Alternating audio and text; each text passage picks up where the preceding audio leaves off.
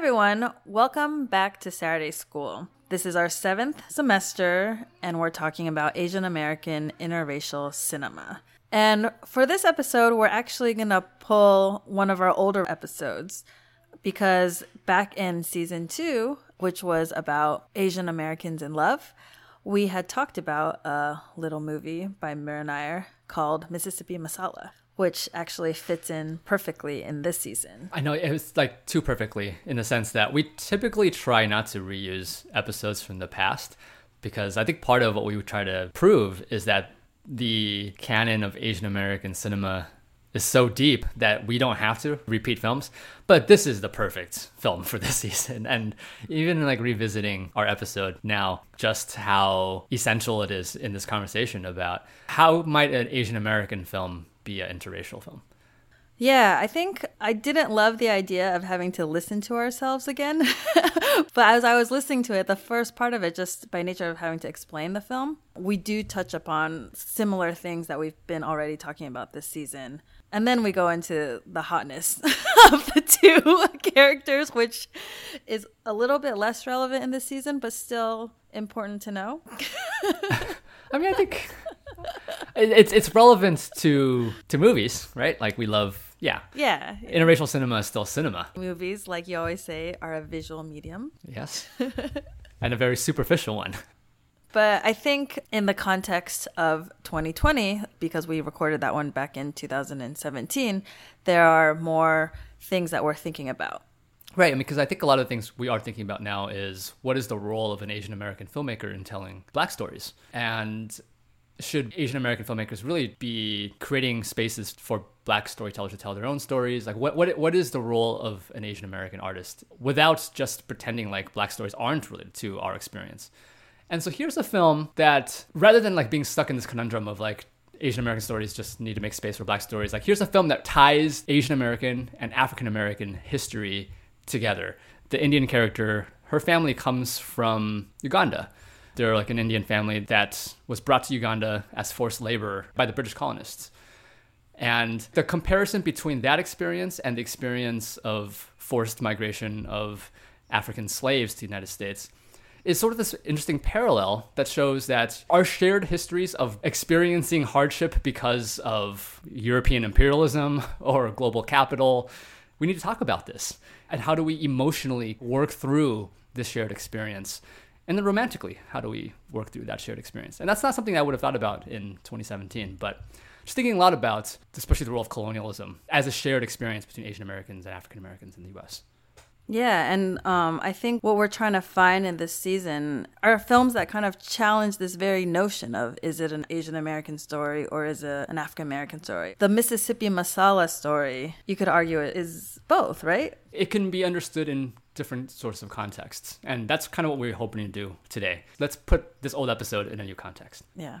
Also, listening to this episode, I make a comment about the evils of Trump that is like, in, back in 2017, we thought that that was the worst that he was going to do. It just, it, I, I just sound so innocent thinking that's as bad as it gets. so we hope you enjoy our Mississippi Masala episode from 2017. I'm Brian Hu. I'm Ada Tseng. And welcome to Saturday School. When your friends are watching Saturday morning cartoons, you're being forced to learn Asian American pop culture history.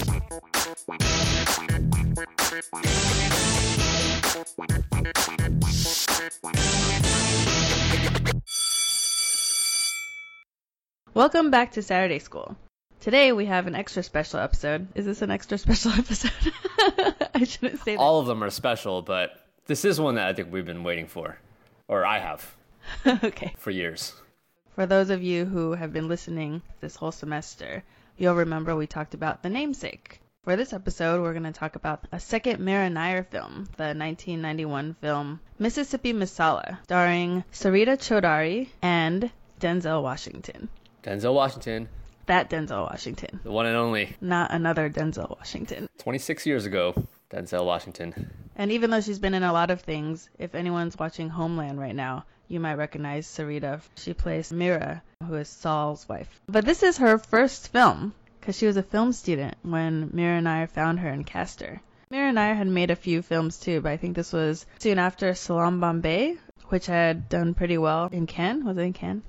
Salaam Bombay just kind of took over. It was nominated for an Oscar. It was this huge breakthrough for Indian cinema in the United States for Mira Nair. So this was her follow-up. This is Denzel in between his Oscar for Glory and his performance in Malcolm X, which would also get him another nomination for an Oscar. And I was looking at an interview with him, and he talked about how he was a fan of Salaam Bombay, and that was one of the reasons he did the film because he wanted to work with Mira Nair. And if you look at old interviews with Mira Nair, she thinks he was attracted to this film because he doesn't get a chance to play an ordinary citizen like that in a simple love story. His big roles are probably these like legendary African American characters in history, you know?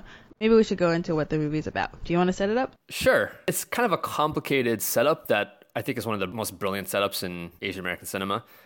It's about a Indian family born and raised in Uganda at a time when the British had brought in the Indians to Uganda to work uh, on the railroads and also to act as a buffer between the black and the white British communities in Uganda.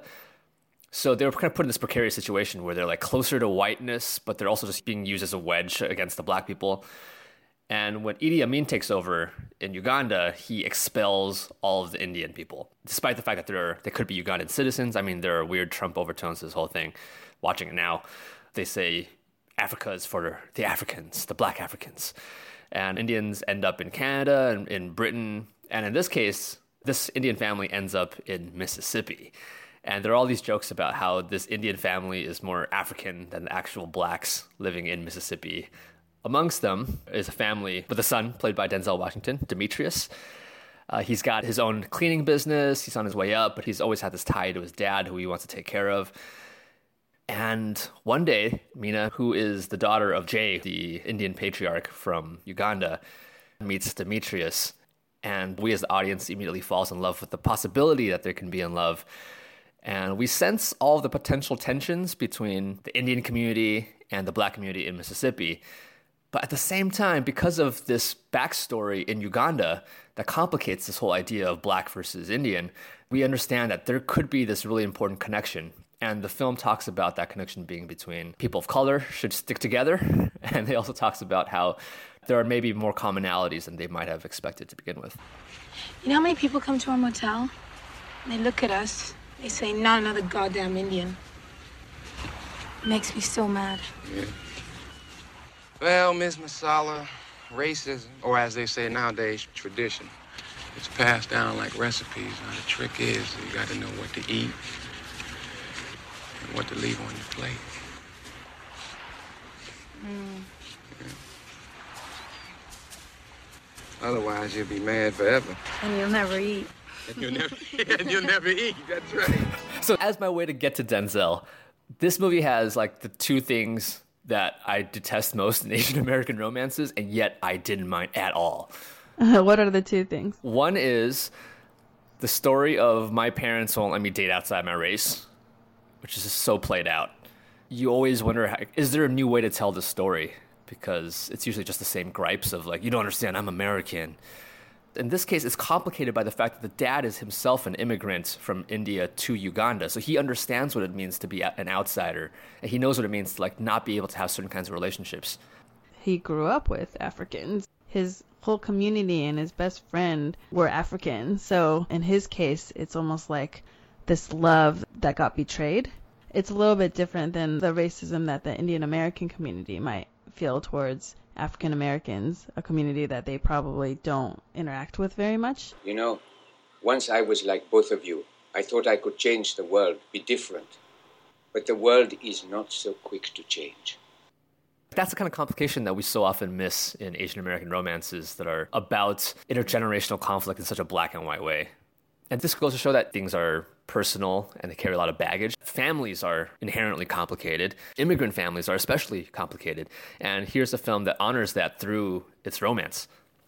You said there's two things. What's the second thing? The second thing is romances where there's an Asian woman who ditches a dorky Asian guy to go with a non Asian person. he wasn't dorky though, was he? He was. he wasn't. He was the catch in the Indian community. The guy that all the other girls wanted, or at least all the mothers wanted to sit up with their daughters. And he suddenly, for whatever reason, was interested in Mina. And then Mina runs into Denzel. And then it's like, yeah, get out of here. Yeah, well, because it's Denzel, not because It's Denzel. I know. But and this is like the power of stardom and the power of a certain kind of screen charisma that I just I just let all that baggage go immediately. I'm like, Mina, run to Demetrius. He's the one. it's like all the things you love about Denzel Washington, but like way back in the day when he was just beginning to become Denzel Washington. But you could still see, even when he's playing this like small town guy who's just like the owner of his small carpet cleaning company. He just smiles and it's still the same Denzel Washington smile. And then he stands up for the girl and it's like a small version of Denzel standing up for every single horrible thing in history that's ever happened. Yeah. I see. So you think I ain't good enough for your daughter, is that it? No, that's not it. Mina is free to love anyone, to live as she chooses. I respect her freedom. But that does not absolve me of my responsibility as a father. Well, no disrespect to you, sir, but she's a grown woman and we care for each other very much, and I think that's all there is to it. I don't want her to go through the same struggle as I did. Struggle. Str- Look, I'm a black man born and raised in Mississippi. Ain't a damn thing you can tell me about struggle. What do you know about my. No, I know. I know. I know you and your folks can come down here from God knows where and be about as black as the ace of spades, and as soon as you get here, you start acting white and treating us like we your doormats. I know that you and your daughter ain't but a few shades from this right here. That I know. It's that like a a little bit of stubborn, but like I have my values, and then but somehow that's gonna align with all that is right in this universe. so much dignity, right? Like I feel ah, like So much dignity. and it's fun to see her too. She carries it just as much as he does. She's clearly bearing a lot of things that she's not able to talk to her family about. Like, why did she stay in Mississippi? Why didn't she get out of town? Why didn't she pursue education? And the fact that she clearly like has a lot of respect for her parents, that complication as well as the idea like I will love who I want to love, all that is bound in this character, and it's quite a feat for a first-time actor. Yeah, and the parents are great too. They're legends. Sadly, I know Roshan Seth, the father for Indiana Jones and the Temple of Doom, for probably the most racist movie Hollywood's ever made.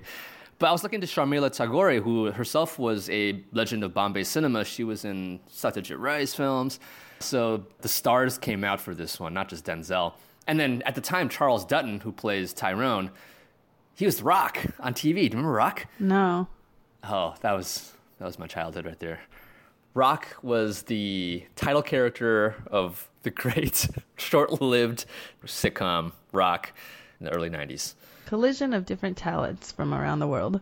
I think the other thing that's worth talking about for Mississippi Masala, and you were mentioning before we started recording that Hari Kondabolu was on the Denzel podcast. It's called Denzel Washington is the greatest actor of all time, period, with W. Kamau Bell and Kevin Avery. And they do an episode on Mississippi Masala where they invite comedian Hari Kondabolu to talk about the film. And he talks about what a big deal it was for the Indian American community at the time. Just because there weren't that many films that would feature an Indian family. But also the fact that it was, you know, an Indian family from Uganda and it was going to be like an interracial romance. I think the fact that, you know, she's going to be dating a black guy kind of intrigued and or scared certain parents depending on Depending on how, how racist they are. depending on what it would have been like if their daughter decided to date a black guy. But also the fact that there's like a really well done sex scene in it. Should we talk about the sex scene? Go for it. When I first watched this movie, I think I was in college, and what I remember being just kind of blown away by was how much Mira Nair allowed the camera to linger all over their bodies as their skin, their limbs, their torsos were intertwined, reflecting on this idea of brownness, brown skin, and but something about like an Indian body who is constantly in the film referred to as too dark for an Indian person, just looking. So, it is superficial, but so beautiful next to a, a black body. And it makes that scene that much more erotic and tantalizing and just makes us want so much for them to be together. Yeah, there's even a scene beforehand where um they're on the phone and it, it could have led to phone sex, but they get interrupted, but they're both lying in bed. The setup of it is kind of not identical, but her shirt's kind of up a little bit And then he's kind of the same way. Like he's lying down and his shirt is up, but it's not in a hey, look at my six pack kind of way. It's just sort of like he's thinking about her. you know? Yeah, and it makes them equals in the sexual encounter to come, and it's that's really it's really cute. Yeah. And then he's wearing these short shorts. it's like the 90s. So even though you think of Denzel Washington as this sex symbol now, and he's very good looking in the film, obviously, but he's always has his shirt tucked in into these like pants that are like riding really high. so it's not like the most sexy outfit, even though I guess he pulls it off. But do you feel like this is a different kind of sexuality for Denzel Washington? I mean, I, I feel like usually he has such a virile sexuality, like a really hardened sexuality. This one, it felt soft to me, soft but no less like sexy. Yeah, and also when they when he kisses her for the first time, he asks her, he's like, "Would it be okay if I kissed you?" And then they kiss, and then he asks again. He said, "Would it be okay if I kiss you again?" It's so gentle, He acts like a high school, like a boy in high school trying to get his first kiss. like so vulnerable. I yeah, guess. but like sexy vulnerable.